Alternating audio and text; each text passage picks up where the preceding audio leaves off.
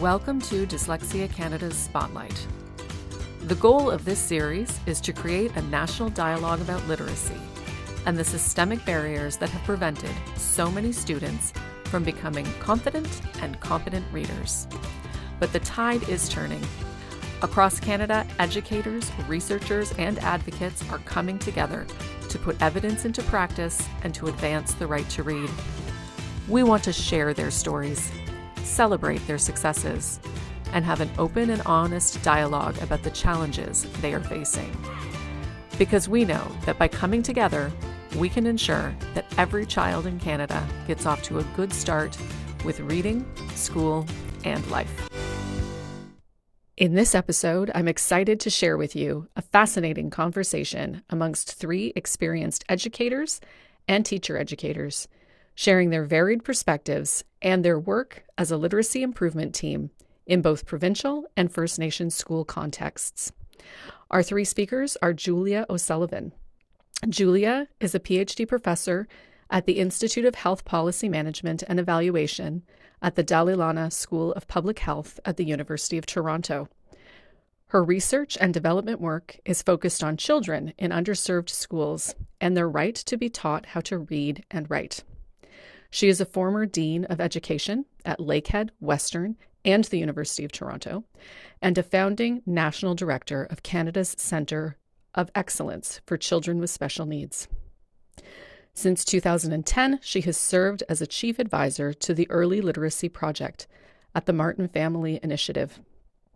She is a champion for literacy as a human right, an Indigenous right, and a critical determinant of health and well being and she is an untiring advocate for teacher education reform. Joining Julia is Steve Styers, the principal of Hillside Elementary at the Kettle at Stony Point First Nations. As principal at one of the two First Nations schools that participated in an early literacy project, he prioritized early literacy and led his school to achieve outstanding outcomes in early reading achievement capturing national attention. Steve is a strong advocate for integrating Indigenous perspectives in all subjects every day in the classroom and challenging the provincial curriculum that negates or diminishes Indigenous ways of being. He's also a strong advocate for challenging the Canadian government to create an equal playing field when it comes to First Nation education and eliminating systemic barriers that prevent First Nations from creating educational systems that reflect First Nations students and the communities they come from. And finally, Vaughan Stoyka. Vaughan has been an educator for over 40 years and has served in a variety of roles, including teacher training, school improvement, and curriculum development. Her extensive teaching background includes special education and second language acquisition, at the Ontario Ministry of Education, Vaughan worked directly with schools and boards across Ontario to design and implement plans to improve literacy achievement. Following a successful pro- pilot project in First Nations schools, Vaughan has continued to apply key lessons learned with teachers in schools across Canada. Welcome. Um, thank you, Alicia, for the wonderful introductions. I've sort of been um, coerced into being the MC uh, for our group. Uh, to begin, we would like to thank Dyslexia Canada for inviting us to come along and do this webinar. We're thrilled to be here.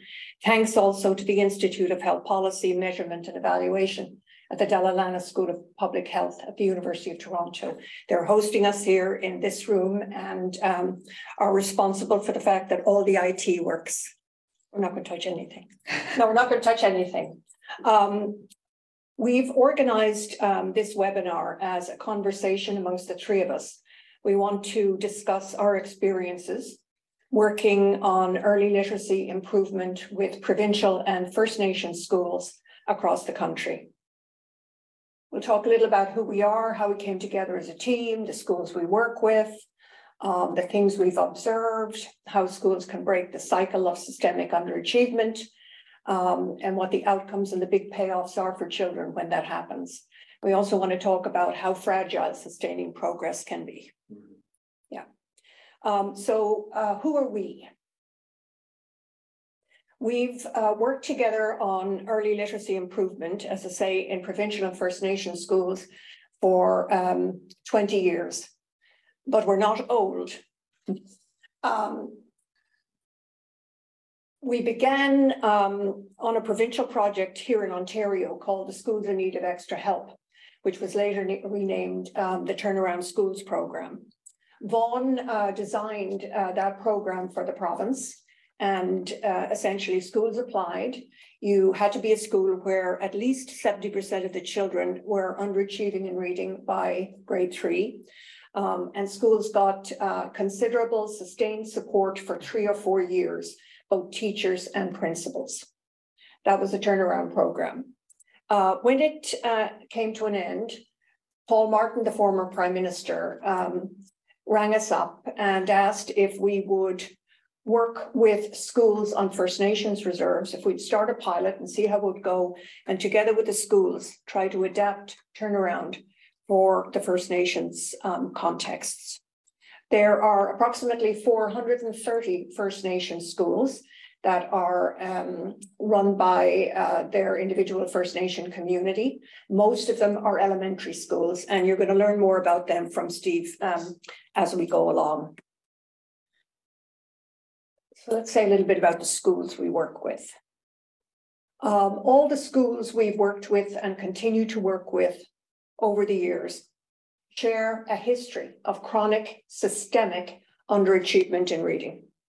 What that means is uh, we're talking about schools where by the end of grade three, at least 70% of the children are at least two years behind. If you finish grade three with a reading level of a grade one student, you are at risk of not graduating from high school.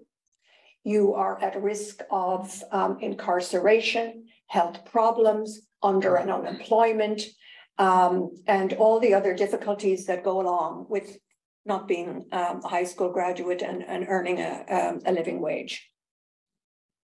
The schools we work with um, also share common barriers. Absolutely. Uh, First Nation schools. One, I can talk about that after you. No, go ahead. Okay. First Nation schools, I think a lot of people don't even realize we have our own schools. Um, they're standalone schools, they're funded by Indigenous Services Canada. And there's great systemic barriers uh, that exist with our schools. There's really substantial underfunding, three to four thousand dollars per pupil difference uh, from funding. But I think the bigger systemic issue is the fact that we do stand alone, is that we don't have the second and third level services that provincial systems have. And I'll talk a little bit more about how those impacts of not having second level services uh, can really affect the school in multiple ways, teacher retention, uh, student success. But I'll also say a little bit later, I won't get into it now, that we don't use those as excuses. Uh, we find ways to circumvent and work harder to overcome those. So there's very little data available on reading achievement for First Nations children in uh, First Nations schools. Um, our work is an exception. We do have uh, data, uh, longitudinal data for almost 3,000 children that we worked with over the years. In fact, if you look across Canada, there is no uh, reliable picture of the state of early reading from coast to coast to coast. Most provinces have some sort of assessment, not all do, and the assessments differ depending on the jurisdiction. Some use standardized tests, some use informal reading assessments, some use just teachers' opinions, and some use nothing at all. If you look across um, all of these uh, provinces and reports of achievement in reading, um, I've come to the conclusion, uh, and it's a conservative estimate, that at least 20% of children who enter kindergarten this year will um, not acquire the proficiency and literacy they need by the end of grade three. 20% of children means 100,000 children because on average we have 400,000 children in Canada who begin kindergarten every year. Go into any kindergarten classroom and you might already be able to pick out who are the children who are going to have difficulty. Um, we estimated uh, 100,000 a year before the pandemic. But we're talking about children who are uh, the most vulnerable children in Canada. The children in the schools um, we work with are mostly children who grow up in poverty, Indigenous children, children with special needs, racialized children, um, and children whose first language is neither English nor French. They will carry um, a differential burden of the pandemic on top of the burden within schools that they were experiencing before um, COVID 19. Um, the averages uh, that the provinces report uh, mask uh, big differences among schools. So the 100,000 uh, students in grade three at the moment who are not meeting expectations are not distributed proportionally to schools across the country.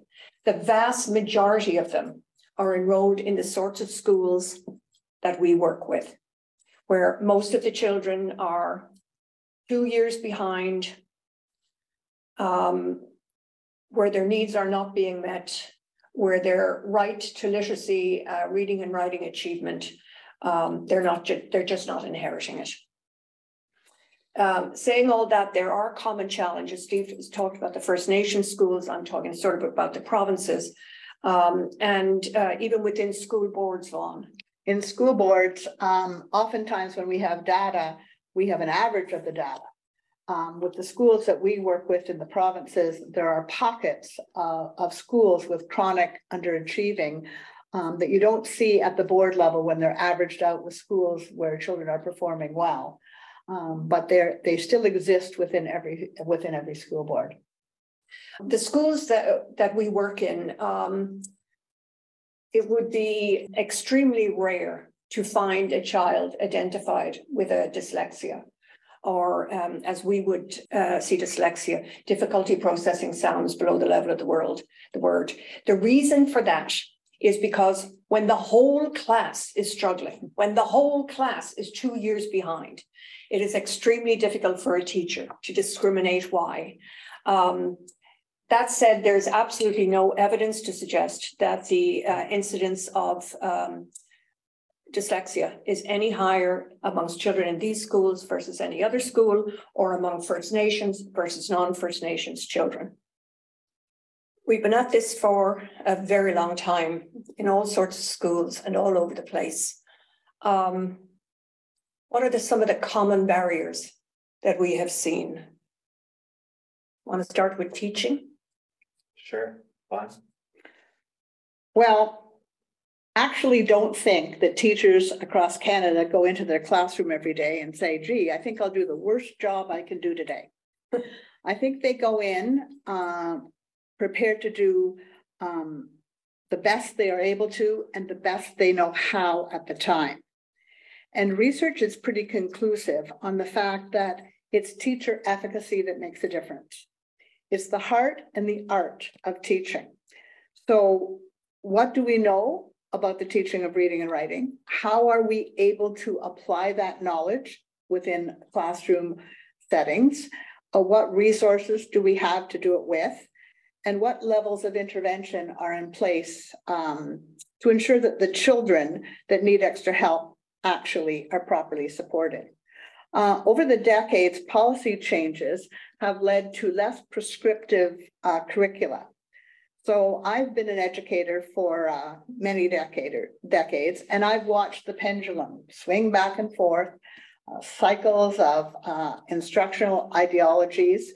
Um, for years, teachers came out of training, they were handed a curriculum, very little on the job uh, coaching or mentoring. Um, it kind of led to an approach that we see in a school I call the buffet approach. Uh, this is when I came out, so this is when I do. Well, I like this, so I'll do a little more of that. And um, teachers did seem to, to demonstrate that they love the photocopy machine. Um, there's often a lack of consistency across schools and even within a school uh, between grades and even within grades, there's inconsistency in what's happening. So historically, uh, the dominant instructional ideology of the day, um, they've come from educational institutions and they've funneled through a top-down approach to boards, to schools, and trickle down to teachers.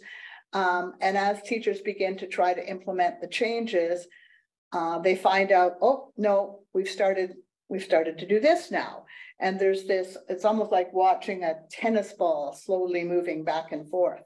Um, one of my favorite examples that, that's a recent example that I use is um, a kindergarten teacher who came in to prepare uh, the class, um, put up a, an alphabet, um, very nicely formed letters as models with a good uh, key picture and uh, word printed underneath. And um, she was grieved, uh, so she had to take it down and was told that unless um, the children or particular children demonstrate an interest in learning the alphabet, uh, that she shouldn't be putting it up. And then it should only be something that's co-constructed uh, because it's rather abstract and maybe not developmentally appropriate at this age. Um, I do think the tide is turning on that, which That's is good, really good. Um, so individual teachers and individual schools and some boards, um, they are taking steps to delve more deeply into the research and what they can do to ensure that uh, children leave grade three with the requisite skills needed for um, future academic success. Uh, in the schools that we work in, it's imperative that literacy becomes a priority and that you stay the course with it. It's not like, yes, we fixed literacy, we've had four in services. Uh, too many competing priorities just waters down that progress. Um, there's a convergence of research on what needs to be in place to ensure that children acquire the necessary foundational skills. The difficulty lies in how that research is effectively applied at the classroom and intervention setting level uh, with the needs of a wide variety of children. Um, there's, I think, quite a divide between um, the research and then the classroom. And um, the further removed from the original researcher and the original setting, the more convoluted, simplistic, and so on it becomes. Uh, you see things in classrooms being done in the name of research, including my own, which would uh, just be, would appall the people who did the work in the first place. So part of the solution to this, I think, is more uh, university, uh, school um, partnerships and research, especially at the classroom level. You know, if you want to know what teachers know, if you want to um, uh, produce work that's going to be useful in the classroom, you have to involve them. You have to know their context and you have to be able to test things out there. Um, I believe that um, teaching is the most important profession in the world and that the most important level is primary because it's primary teachers who are called on to teach children how to read and write. And I call being able to read and write by the end of grade three the golden ticket because it is the golden ticket for school success. If you cannot read well to, uh, enough to keep up in grade four, you're headed on a totally different trajectory in education. There's no question about it. Some people would say it even starts in kindergarten. Um, but certainly by the end of grade three, um, streams, whether they're recognized or not, there are different streams within school systems all of the teachers we work with, both in provincial and First Nation schools, are certified teachers. Um, in Manitoba, certified by Manitoba, in Ontario by the Ontario College of Teachers. Everywhere we go, we have certified teachers. And um, most are overwhelmingly committed and work really hard but you see teachers doing things that they put tremendous effort into that don't make any sense. Uh, for example, uh, we were in a classroom not too long ago, a grade two classroom, where the children were being taught how to write with blindfolds. So there was the blindfold on, then you try to write, the blindfold off, then you try to write again. And I said to the teacher, who uh, was very well meaning, why are you doing this? And she said, oh, somebody at the university wrote this program and said it's great.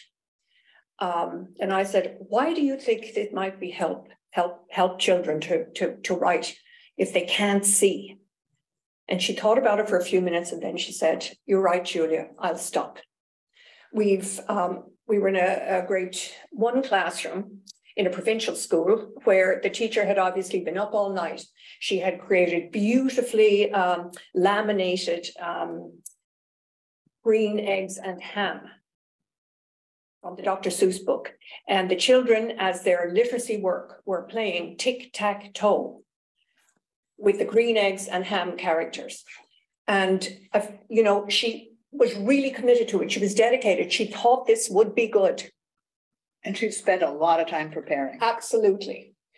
If we're going to ask teachers to do the most important job, especially in primary, that there is in the country and for the future of the children, we have to prepare them and then give them the support they need. Vaughan has talked about what happens once they enter the profession. Um, but I can tell you that um, before they enter the profession, all teachers in this country um, complete a Bachelor of Education or a Master's of Education, one or the other. We know from surveys in Canada and from international surveys of teachers that teacher education programs do not prepare teachers well enough, especially to teach reading and writing to children who struggle. The International Literacy Association um, uh, conducted a big survey a few years ago with over 60 uh, countries, including Canada. And 65% of the respondents said the greatest inequity in early literacy is the inequity in teacher education. Um, our teachers um, that we work with, and they're not our, I shouldn't be claiming own ownership, but when we work with teachers in the schools, um, sometimes they will say, oh, you've come here to work with us because we're not good teachers. We always have the same reply. You're very good teachers. You're as good as anyone else. The gap we're here to fill is the gap between what you learned in the Faculty of Education and what you need to know to teach these children well. Um, I've been a Dean of Education at three universities in Ontario, as Alicia mentioned, Lakehead, Western, and the University of Toronto, OISE. Um, I've been an external reviewer and Bachelor of Education and Masters of Education programs um, outside of Ontario and other universities around the country. Um, the situation is similar everywhere you go. And the teachers we see in the classrooms come with the same knowledge and, uh, preparation. They're not bad teachers. They're doing the best they can. Um, and it's extremely unfair, I think, to put them in this sort of a position. Teaching uh, as an administrator, I'm very well aware that teachers are the most influential people around student success. As an administrator, I'm the second. Um, I, I fully realize and appreciate good teaching because once again, it is the first influence around student success. But in our context, again, we have trouble recruiting and retaining teachers. Our teachers in most reserves are paid substantially less than the province. Uh, so it's difficult to recruit and retain those teachers. We also put extra, some extra, um, I guess, demands you could say on, on the teachers working in First Nations. One of those demands is that if you're going to apply to our school, uh, you need to be very well aware of the systemic issues that you're going to face. And secondly, that you're not going to use those as excuses. So every I've been very lucky in the schools I've worked in, fabulous teachers, fabulous staff, which isn't always the case in First Nations, going back to that issue of recruitment and retention. But once again, we don't use those excuses. And, and because we're a standalone school, we don't have those boards of eds that provide PD, direction, um, and auxiliary support we have to do everything in-house. And once again, I've been very lucky to work in schools where we have excellent teachers aware of the systemic issues, aware of the strategies to circumvent those issues. And, and we create very high standards for ourselves, knowing that we're in a, in a alone context and knowing that there's some things out there, Ontario curriculum and other structures that may inhibit us in being successful. But once again, very lucky that I've worked at schools where they are. So Steve, uh, many First Nation schools um, across Canada are coming together to form commissions or board-like organizations. Uh, there are several uh, from British Columbia all the way to um, Nova Scotia. And as First Nation schools increasingly take control, or First Nations communities increasingly take control of their education, it looks as if things are going to change. I mean, most First Nation schools teach the provincial curriculum mm-hmm. and take direction from ministerial guidelines. Um, and a lot of what we have seen in the First Nation schools across the country don't make any contact with the children, their community, um, or their, um, their language and culture. What I mean by that is the things coming from the ministry and other organizations designed for the provincial system. Right, um, so we do have those second, sort of quasi second level services, but they're in no way funded or supported the same way that provincial boards are. So we have some people trying some really good inventive, inventive things. We have people really trying to think outside the box to help systems. But I always want to, you know, once again, no excuses, but I always want to bring to mind about the systemic issue, Sheila Fraser's report from 2004, which said if we had uh, an equal playing field in 2004, in other words, an equitable indigenous uh, education system in provincial, it took 26 years to close high school graduation rates. Here we are in 2022. If we had a magic wand and created an equal playing field, which we're far from, it would probably take 50 years. So what that tells me is that we're trying very hard. We have these, these second level uh, bodies that are trying to help, but we're constantly sliding backwards due to these systemic issues. And so, you know, it just requires us to work harder and harder and to think more and more outside the box to make sure our kids are successful. The pandemic is making it worse. Most of the schools we work in, um, the attendance was not great to begin with, and uh, as of now, hasn't even recovered to the pre-pandemic levels. And we know uh, research is telling us it's going to take three to five years of regular attendance just for students to catch up. So these things are being compounded in our in our um, in our communities. Uh, so once again, we have to work harder and harder and come up with more strategies to think outside the box. Once again, ideally, that equal playing field is, is what's demanded by us and, and it was is ethically right. Our children deserve the same support and the same uh, opportunities that other children in Canada have. Uh, we should talk a little bit about the leadership we have experienced in all of the schools, provincial and First Nation, and um, their role yeah. in supporting literacy improvement and what we've seen. I think there's a bit of an issue with leadership right now at the school level.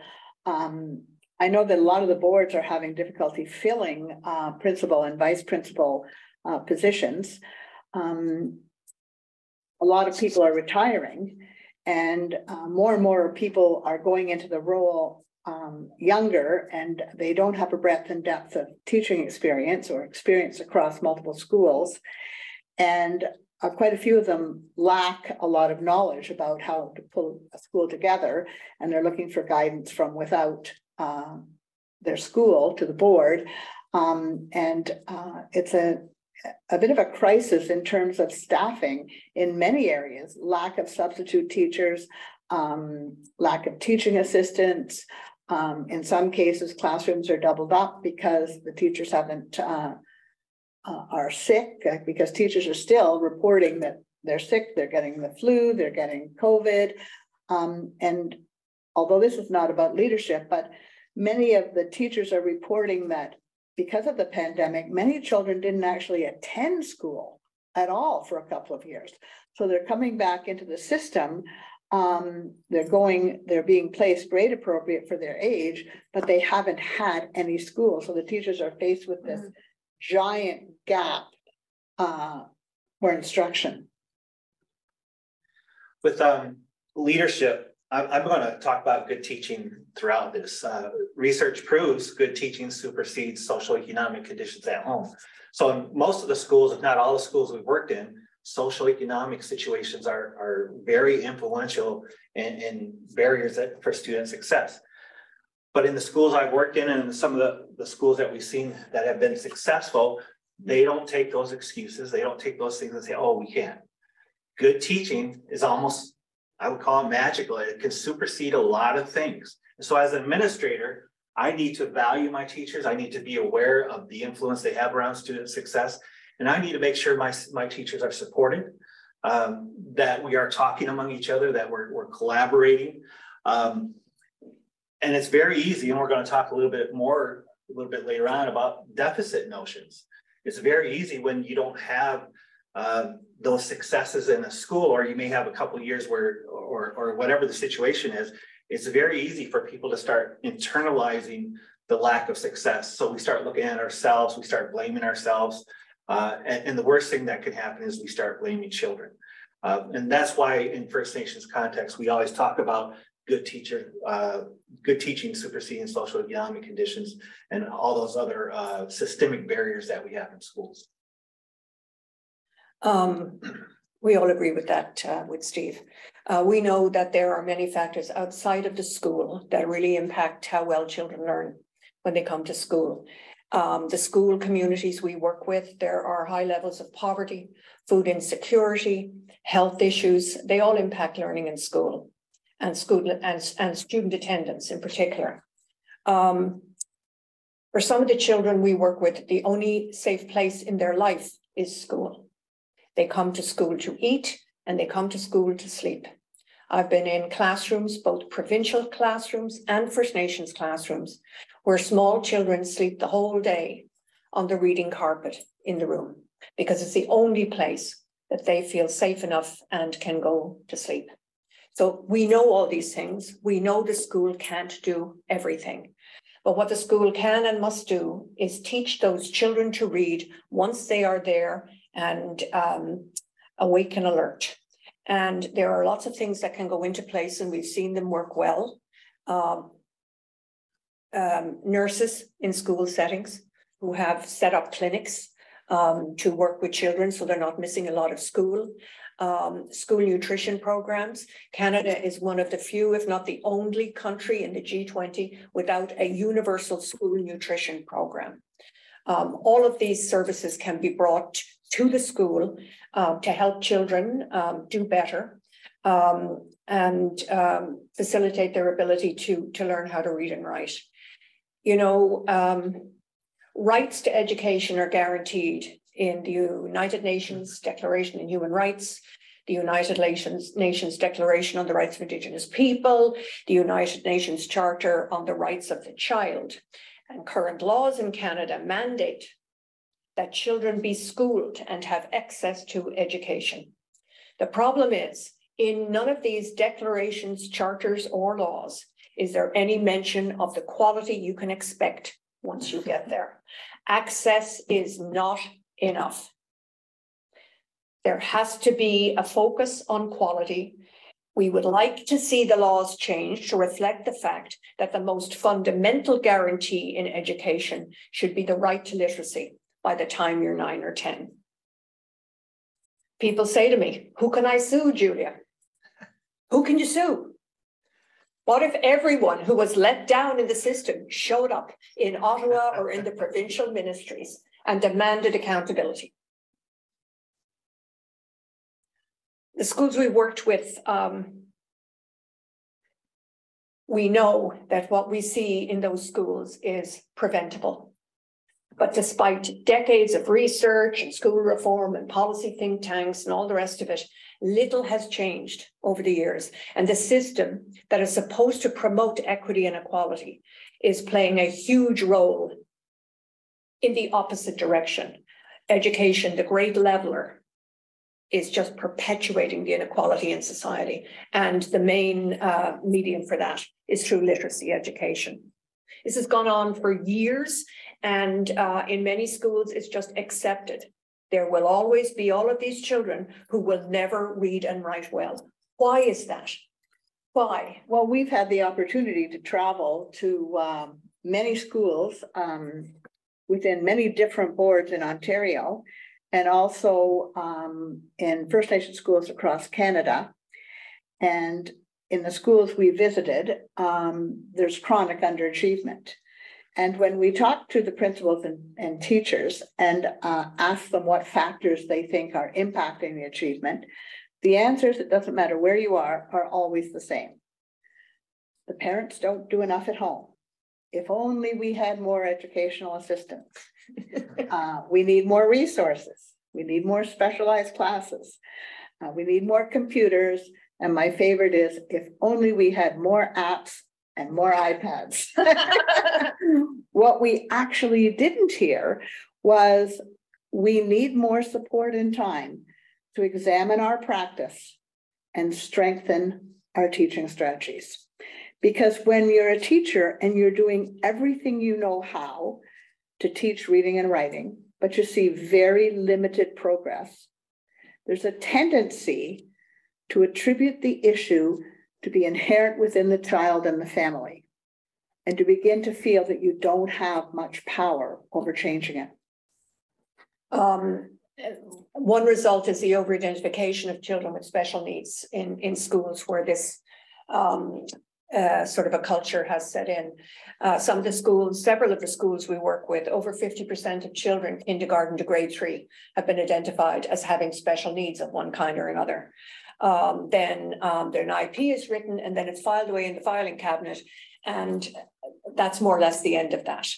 Um, I have never seen uh, research on the efficacy of special education or of an IEP.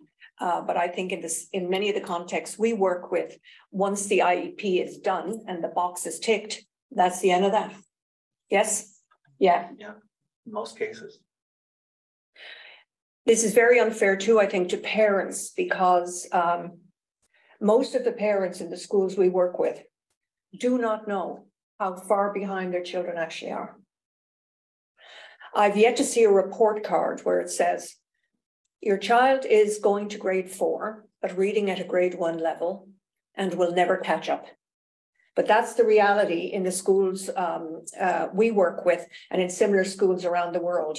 As you go through the grades, more and more children fall further and further behind. Parents don't know. If you don't know, how are you going to advocate? Um, there is very little relationship between in the work we've done, the report cards, and we actually what we actually see in in in the children's reading. Um, but parents have a right to know, don't you think, Steve? Absolutely, and we've we've talked about that in the schools I've worked in about overinflating marks, overinflating comments. We we we have a great understanding that these conversations, as difficult as they may be when you're talking to mom or dad about a child struggling, they have to be honest conversations. And of course, from those honest conversations about some of the, the struggles the child is having, we have to have some hope there. We have to deliver some hope. And um, if you don't have that opportunity, if you don't have maybe some proven strategies or proven uh, experiences in your school, it's kind of hard to create hope when you have long standing um, short of, of, of student success in schools. And once again, in the First Nation schools, most of these schools are not successful due to that big disparity in, in funding and, and in resources. So as brutal as it is in the schools I've worked in, you have you have to engage community. Um, we know research says the strongest team for a child is home, the child in the classroom. And so you have to bring that community in, you have to bring the families in, and you have to start having those honest, difficult conversations. And together, once you have those conversations, then bring in the hope, and the hope includes home, um, things can start turning around. And schools have to take responsibility for this, I think. I mean, we've been in several situations um, where I've said, you know, the parents are not getting um, um, up to date information. You're not sort of telling them the real situation. Why aren't you? And the response has always been because we'll be blamed. Hmm. We'll be blamed. We, the teachers, we, the school, will be blamed. Um, and you hear that in schools where, as Vaughan was talking about before, they just don't think there's anything they can do that's going to make any difference. But at least they can avert the blame. Um, years ago, I did a lot of research uh, in Eastern Canada, out in Newfoundland, and there was a similar situation in many of the small rural schools I worked with at that time. Um, the report cards were indicating that children could read this, this, this, this, and this. Um, and the reality set in um, at the start of high school when many of those children couldn't fill out um, an application for a job. But this can all get turned around. and we want to give you a couple of examples of um, what we think uh, this takes and then focus in on a some small a small pilot um, and talk about that particular. So there's no silver bullet. Uh, there's no special pre-packaged program. Say it again, Uh, say it again. There are There's no silver bullets. If you just buy this online subscription, just send for this guru, the bottom line remains, it's always about the skill of the teacher and the knowledge. So how do we work with with uh, schools. Time is very important. Uh, first of all, children need to be pre- uh, present, and there needs to be su- sufficient non-negotiable time dedicated uh, to ensure a comprehensive literacy program is in place. And uh, by comprehensive literacy, we have to ensure that we're um, building oral language skills for listening and speaking, um, that we're including phonemic awareness, that we're including uh, direct instruction in phonics, vocabulary, fluency, and comprehension. And we're um, addressing the needs of the students as we see them. Uh, we started with a minimum of a hundred minute literacy block in place with no interruptions. You Couldn't go out for gym or go skating because it's uh, a nice day and there's a rink. Um, in the beginning, the teacher really didn't really know how to fill the hundred minutes. Uh, as a matter of fact, one teacher in grade three said, well, I'm a grade three teacher. We don't even teach reading in grade three. Um, but as the teachers learn more, um, they begin to realize that a hundred minute minimum is a minimum. They actually need more time.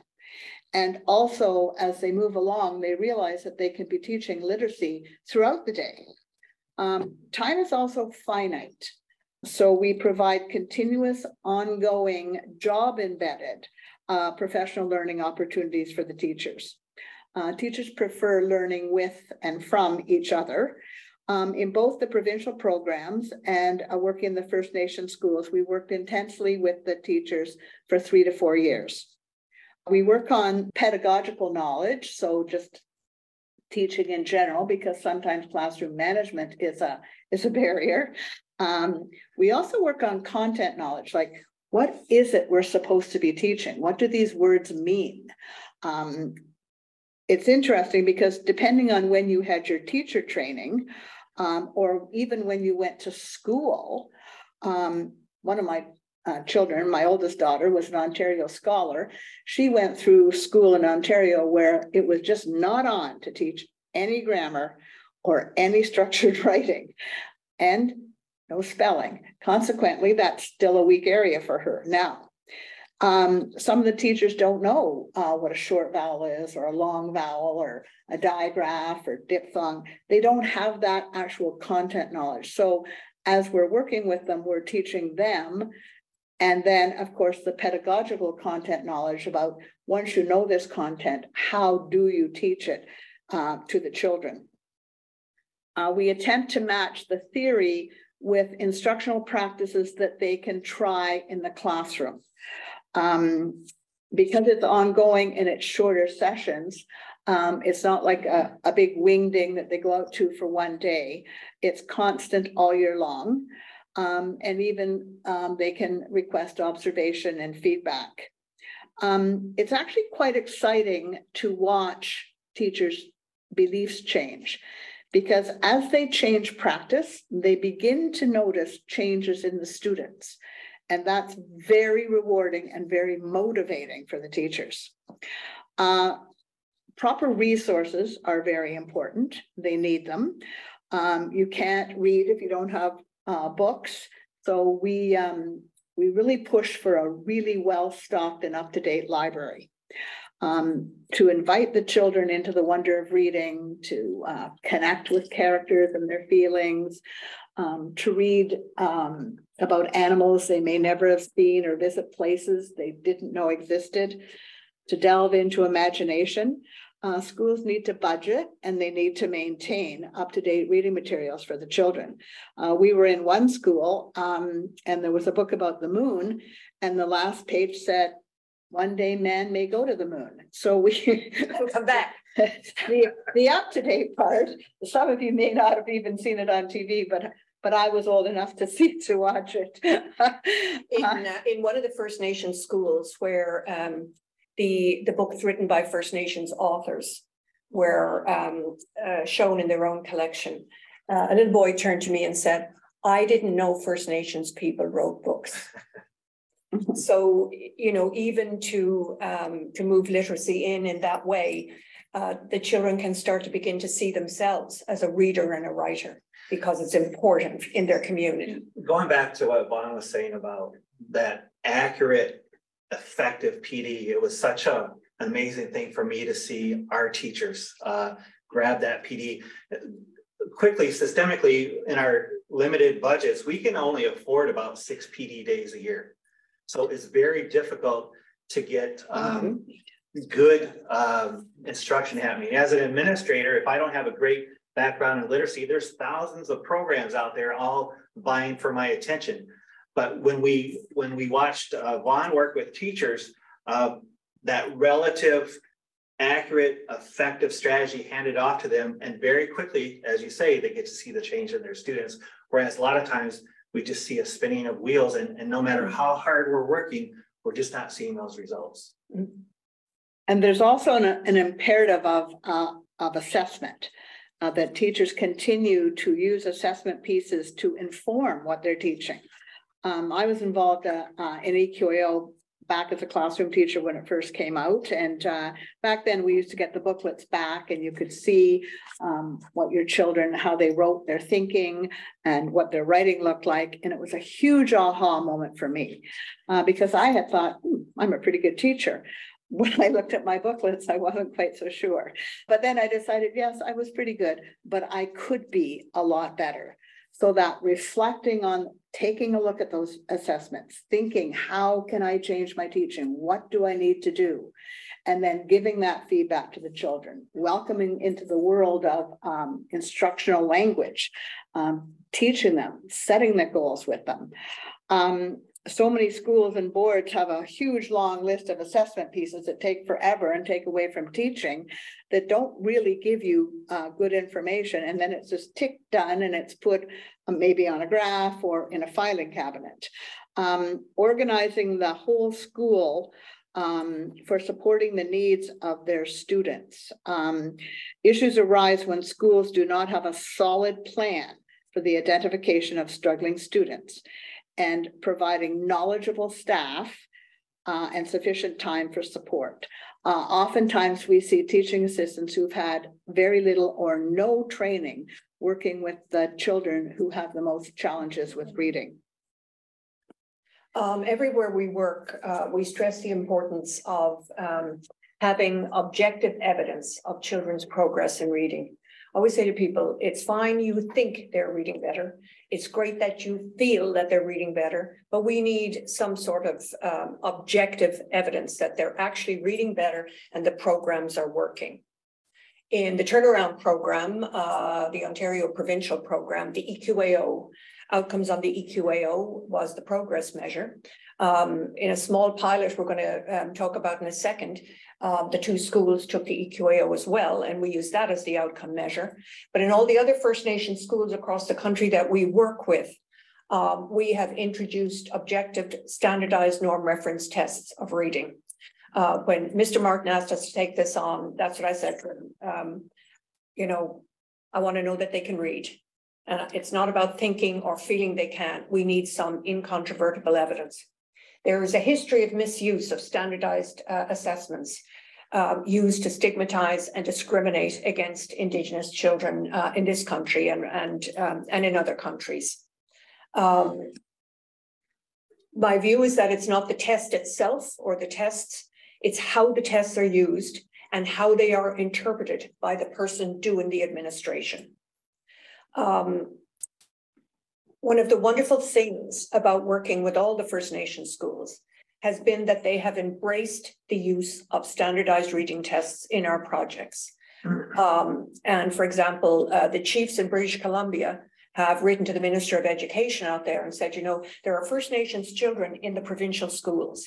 Do not take away the standardized assessment because we want you to be accountable to show how our children are progressing and how they're progressing relative to their non-Indigenous peers. So one of the great benefits, at least for me, was how the communities embraced the data. And again, we don't use the assessments um, to, to, pick out individual children, to discriminate, to stigmatize. They're a measure of the success and the progress um, in our program. Uh, we want to tell you a little bit about uh, a pilot and So when we first uh, got the call from Mr. Martin, we set out to conduct a pilot, again, um, adapting the turnaround program we'd worked on for the First Nations context. Uh, Steve was the principal in one of the two schools that was involved in the pilot. We worked there in each school for about four years, four years. And in fact, we worked from kindergarten to grade eight. Yes. Um, the, uh, the components that Vaughan talked about earlier about what's needed for success, they were all the focus of the program. Um, it was really important to embrace and value the identity of the children, their language, their culture, their background, and their community. And that played a big part in the in the pilot and and also in the other schools since. Essential for success, absolutely. And when children come to school and they're valued and they're um, you know, they're engaged, and all of that really helps with the literacy, especially if they're reading books written by um, Indigenous people and writing the stories and history of their of their own people. So after uh, four years, we were tracking the progress of the children on the EQAO. So these are the students from uh, two different schools, and you can see the results of the grade three, the grade uh, three reading and writing over the years, and the same thing in grade six on the EQAO. Wijakakandasota is the Ojibwe word for what we called our project. So uh, I'm going to focus on grade three. When we began, only 13% of the children in these two schools were meeting expectations or exceeding them on the EQAO, which is level three, level four. You can see how things improved. Um, by 2014, 70% of the children were achieving or, or, or exceeding the standard. And in fact, the following year, after the program had ended, though that number rose to 81%. You see the same sort of trend in writing. In uh, 2009 and 10, 33% of the children, and uh, four years later, 78%, and that was 90% by the, the year after the program ended. You see the same sort of um, trends in grade six the trajectories of progress in uh, the two schools was a little bit different. Um, by the time everything was said and done, uh, school one had um, outpaced the provincial average. Same was true in um, in writing for the grade threes in that same school, and the other school was very close to the provincial average. Look at grade six, reading and writing above the provincial average, and the writing was right on point in one and uh, gaining fast and almost there in the second one. And again, a year afterwards in 2015, when the schools took the EQAO again, the scores had um, the scores had gone up. This uh, this data was first um, revealed at a press conference and later at um, a conference for provincial educators here in Ontario. And when I showed these graphs to the people in the province, there were sighs of surprise and shock, and I think in some cases horror, that First Nations children in schools working under the conditions that Steve has described could outdo their provincial counterparts. So there's a great headline you could cut from this story. Our kids are not deficit with less money, less resources, giving a chance, not an equal playing field, our students outperform provincial standards. So I always tell this story and illustrate that point. Our kids are not deficit. Just imagine what we can do if we ever get that equal playing field. The data was important, wasn't this type of data? The data? data was very important. Um, I had to do some preliminary work around standardized testing. I had to market, say, look, we don't label our kids here. These are pieces of evidence. And when I would talk to chief and council the first year or two, all I had was good news stories. And, and I'm sure they thought, oh, this is just the principal bragging about the school. when I started putting this data up on the board, all of a sudden people's ears perked up and all of a sudden I had a lot more buy-in. This isn't Steve just overinflating marks as we were talking about earlier. This is real, this is true, and, and it, it was phenomenal. It was, it was a, what a story it is. Um, I always say if there were a reading competition in the Olympics, the children from these two schools would represent Canada. and those First Nations children would bring us back the gold medal. They are that good, Absolutely. that good. Um, what happens when things stop? How do you sustain progress like this? It- it- because I've talked a little bit about the systemic issues and that we're alone in our band operated schools. Our success is our fragile house of cards because it's the people in the building that have the knowledge. And so we have this small school that stands alone. And when we have two or three people leave, particularly the people that have most of that knowledge, it's detrimental. And, and it can topple that house of cards because the success is that fragile in these systemic, uh, situations. And when word spread about the success of um some of the First Nation schools we work with. The next thing was that uh local school boards started to take the teachers. Yes. Coaching our teachers, recruiting our teachers, they knew that we had some of the best teachers around. And uh, because of those differences in salaries, I, I don't blame teachers when they can make 20, 30 grand more walking eight kilometers down the road. I mean, it's a kind of an easy decision. You saw the same thing in in turnaround, uh the provincial program, Vaughan. Yeah, um, programs are only sustainable. Uh, programs actually aren't sustainable. What's sustainable is not in the air. It's what in the, it's what's within the person. So if I'm a really good teacher and I leave a school, hopefully I'm taking that knowledge with me to use it somewhere else.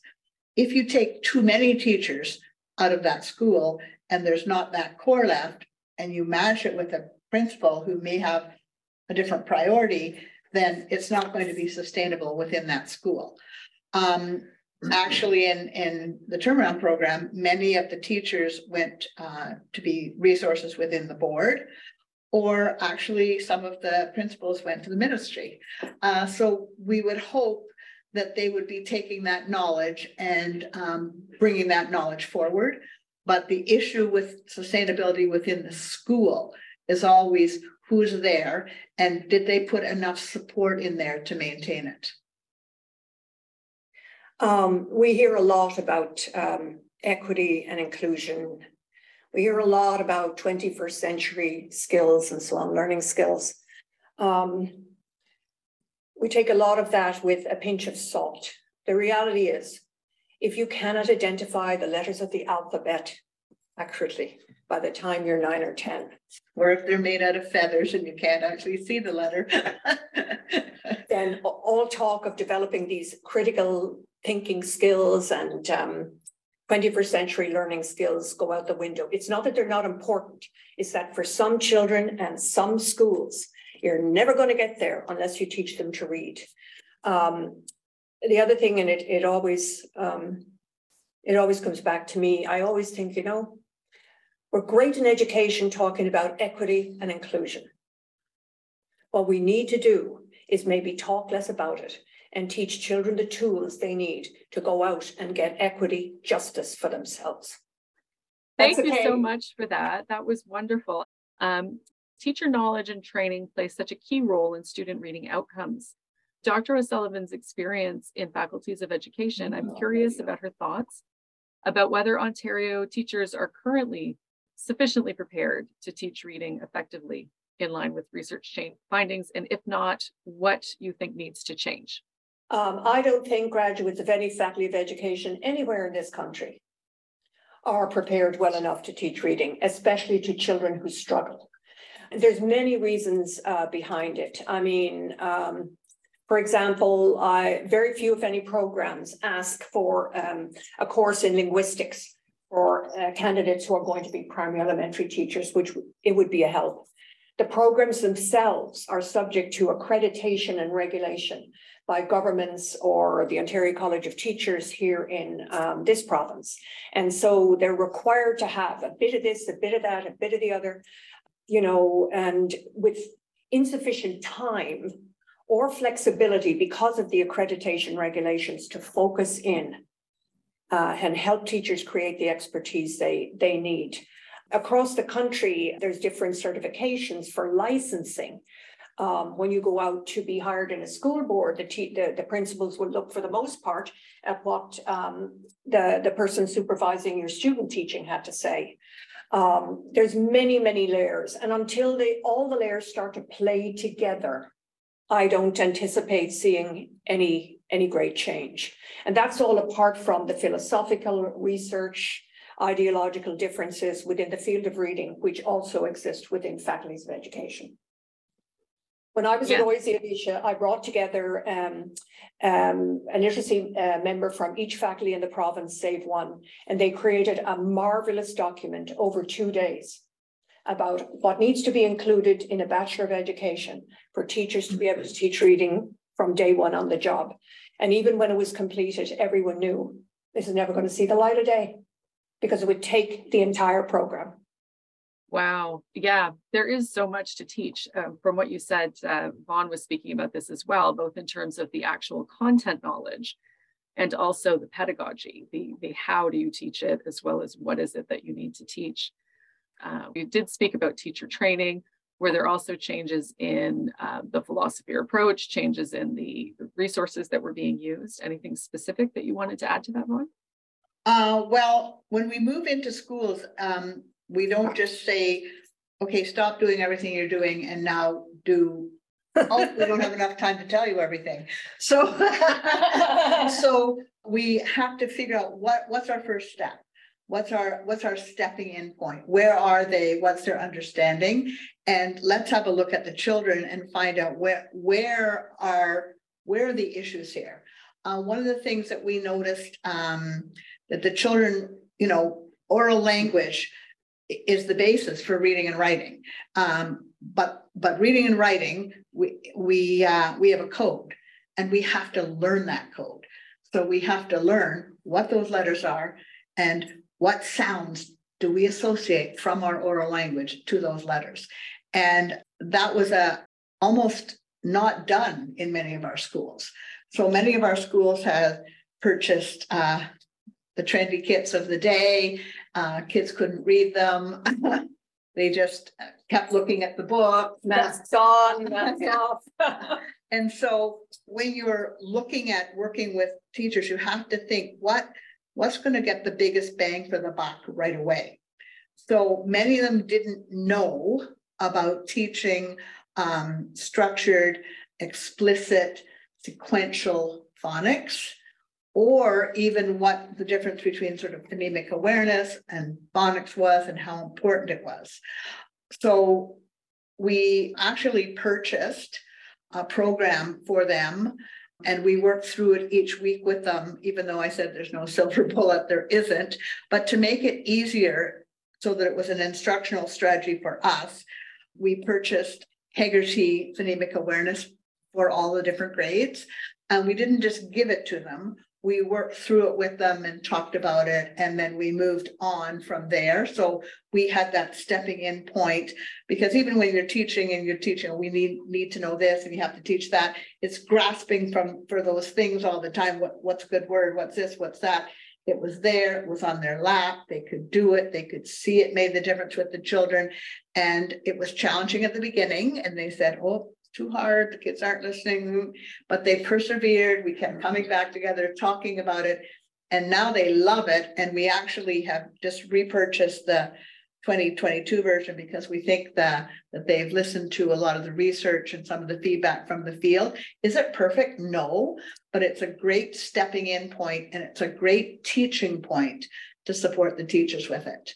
So we also structured some of the things that we, that they do and we help them plan for it. There's just so much to learn. That's the problem. And they can't learn it all at once. You could have a whole, a whole, I mean, when you think teaching is a practice. And what we get the least of when we're training is practice in anything.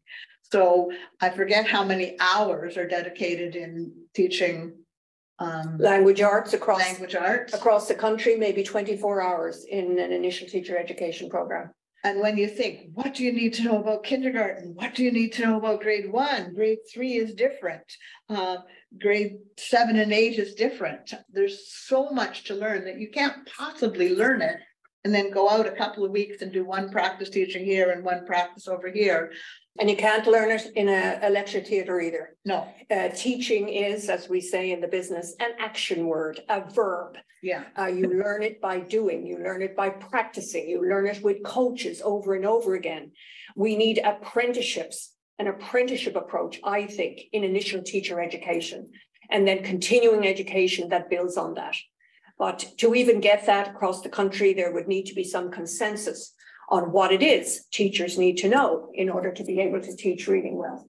and the exciting thing, I think now, is that there's a grand consensus. On what teachers need to know. The difficulty is. What does it look like tomorrow in my class? And where do I start and where do I go next? That's the, some of the problem for teachers and the problem of practice for teachers.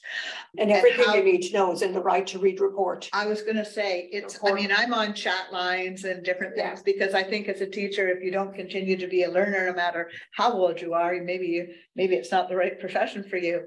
But I, I notice it's had a huge impact, a very positive impact. I see teachers, at you know, vulnerable teachers asking questions, I'm trying this, what Yeah. about this? I see it, you know, not just here in Ontario, but throughout Canada, throughout the United States, they're talking about it. It's a great catalyst for change. That's fantastic to hear that um, that you're hearing about the right to read report in in different schools as well. Our work, especially with the Martin Foundation, is cited in the report. Um, we were very pleased about that. Yes. Yes, there is a, um, an entire section in the report about the needs of Indigenous students. And also the Indigenous right to education was mentioned in there. I know that's something that uh, was very important to see mentioned. One of the things that you mentioned that I think a lot of people might find surprising is the, the big pay difference between teachers in First Nation schools often and teachers in provincial schools. And I, I guess I want to know, and I want everyone listening here to know why that is and what we can do to advocate for that to be changed.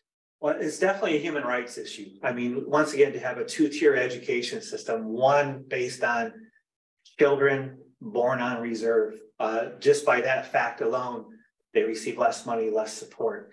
It is a treaty right. Uh, it's a treaty right that I would contend Canada hasn't fully honored yet. So, and the disparity of salaries with teachers is just kind of the, the top of the mountain of, of the systemic issues we face we don't have the time here, but to talk about all the impacts of not having second level services, that's phenomenal. The impacts are, are phenomenal. Um, and going back to your question about the pay disparity, it's very difficult, as I said at the beginning, to recruit and retain te- good teachers. So we're, we're coming up with different ways to recruit those teachers. One of the things that I think we do really well in our schools, despite that disparity, is, is we look at the whole child. So we're talking mentally, physically, uh, spiritually, and um, emotionally. So that's a great success we have in our schools. As Vaughan was talking about, the, the knowledge is within the people. And, and that's something as First Nations people, we grow up. We grow up in that context of looking things holistically, looking at each other in place. So um, there are some great things that happen in our schools that I think teachers really grab onto. I want to teach in a First Nation school because of A, B, and C. But at the end of the day, that salary disparity, the lack of support and resources for children is really the whole crux of, of um, the issue of disparity. And once again, it's a, it's a very real human rights issue. All of our communities, our leadership has been advocating for that equal playing field ever since we started uh, formal education on reserve.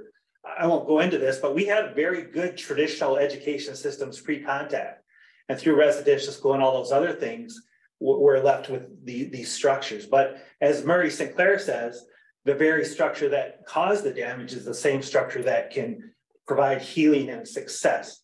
So we're constantly working hard on our own end to try and equal that playing field, but the government really has to step up and do its part. And, and so far is, is falling far short. Steve, you know, many people, well, not many, but some anyway, when uh, looking at our work have uh, made comments like teaching uh, First Nations children to read and write is colonial. This is Western. This is not what um, Indigenous peoples want. This is not how we learn. What do you, That's absurd. Um, like I said, we had our own formal education system and we've always been a very literate people. Oral language, um, reading the land, symbols and patterns, that's what reading's about. So we've always been a strong literate uh, group of people. Once again, through those structures of residential school, colonization, all those things, you know, we, we've lost some of our original uh, um, structures that we had, and, and we're in the process of trying to reclaim those. But literacy is very indigenous. We've been indigenous people for tens of thousands, tens of thousands of years. Did you ever have a parent or a grandparent who came to your school and said, I'm enrolling my child, and after eight years in this school, I don't expect him to be able to read or write well? That deficit notion that we hit upon a little bit, I mean, our communities begin to start thinking, oh, for some reason, we're deficit in educating our, our children because of the chronic underachievement. Yeah. But as principals, leadership, as teachers, as staff in that school, we constantly do a PR uh, campaign of, of all the successes. We talk about the systemic issues. A lot of our own people may not know the impact of those systemic issues. So we we try to educate our community what we're up against. But going back to what I said earlier, we don't use those as an excuses. And good teaching can circumvent all that. And we have the evidence to prove it. We sure do. That's amazing. Um, I had one more question. It kind of goes back to something that you said earlier in the um, in the presentation, Julia, where you were talking about you've never seen a report card where it says honestly your child is in grade four and they're reading at a grade one level and they're you know unlikely to ever catch up. Um, how can teachers get support for having those difficult conversations with parents and putting in place plans to improve things? So for example are you available for consulting with school boards with groups of teachers uh, within a particular region or school uh, school? We are interested in consulting with anyone who is trying to improve reading and writing uh, for children everywhere. We really are. Amazing. So maybe we Thank should you. leave it with letting people know how they could perhaps get in touch with you if they were interested in learning more or um, asking you questions. Um, one thing uh, we should say is to anyone who wants to learn more about our work with the First Nation schools, because we're in 18 across the country now, could go to the website of the Martin Family Initiative and just uh, take a look at our reports. I think anyone else who wants to contact us, if they contacted you, Alicia, if you wouldn't mind being a go-between. Happy to, absolutely. Okay. That's wonderful. Well, thank you um, all so much um, to all of you for your presentation. It was wonderful chatting with you. You have such fantastic insights. I think it will be very much appreciated for people to hear this. So thank you so much. Thank you. Thank Bye. You. Thank you for listening to this episode of Dyslexia Canada's Spotlight. If you liked this podcast, please subscribe and share the link to this episode on social media. And let's keep the conversation going. If you have a story of progress that you would like to share, please get in touch with us by visiting dyslexiacanada.org.